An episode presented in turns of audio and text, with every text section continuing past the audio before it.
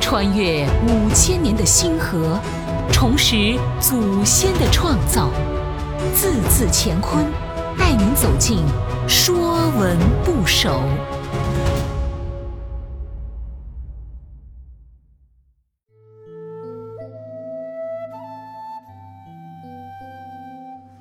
《说文部首·鱼》鱼由四只手组成，上面两手向下，下面两手向上，合共四手，向并举之形。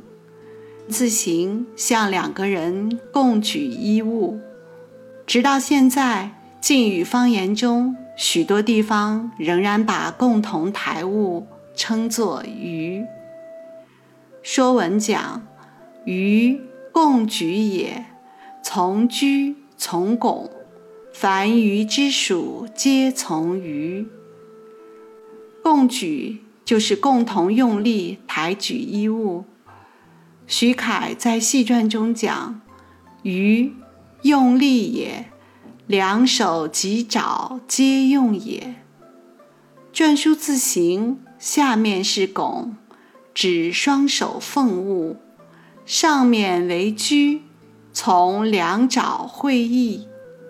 王云《句读》中讲：“鱼则两人共举一物也，四手相向而不交，着指平看，即得其意。”把字形说得非常明白。在先秦两汉的典籍中。鱼的本意常借用字形中加车的“鱼”来表示。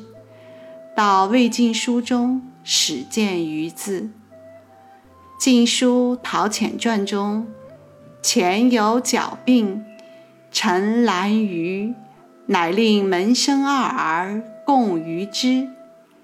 是说陶渊明脚有毛病，需要坐轿子，命自己的两个门生一起抬着。司马光《和子俊星河》中，星河满朝密，兰鱼出门书。两首诗中，“鱼”和“鱼”本为一字，都是指贵族们出行的代步工具——轿子。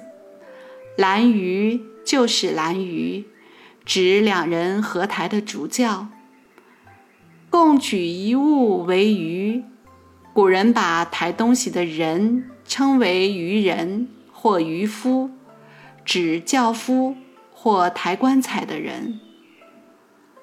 凡鱼之属，皆从鱼。以鱼为元素造出来的字，都有鱼所代表的含义。比如“兴起”的“兴”，兴起也；从鱼，从同，同立也。甲骨文字形像二人相对，各伸出双手，共举一器之形。在卜辞中多引用其引申义“举行”，比如参与的“于”，“于”党羽也，指友邦图众。这些由“于”的元素造出来的字，都有共举之意。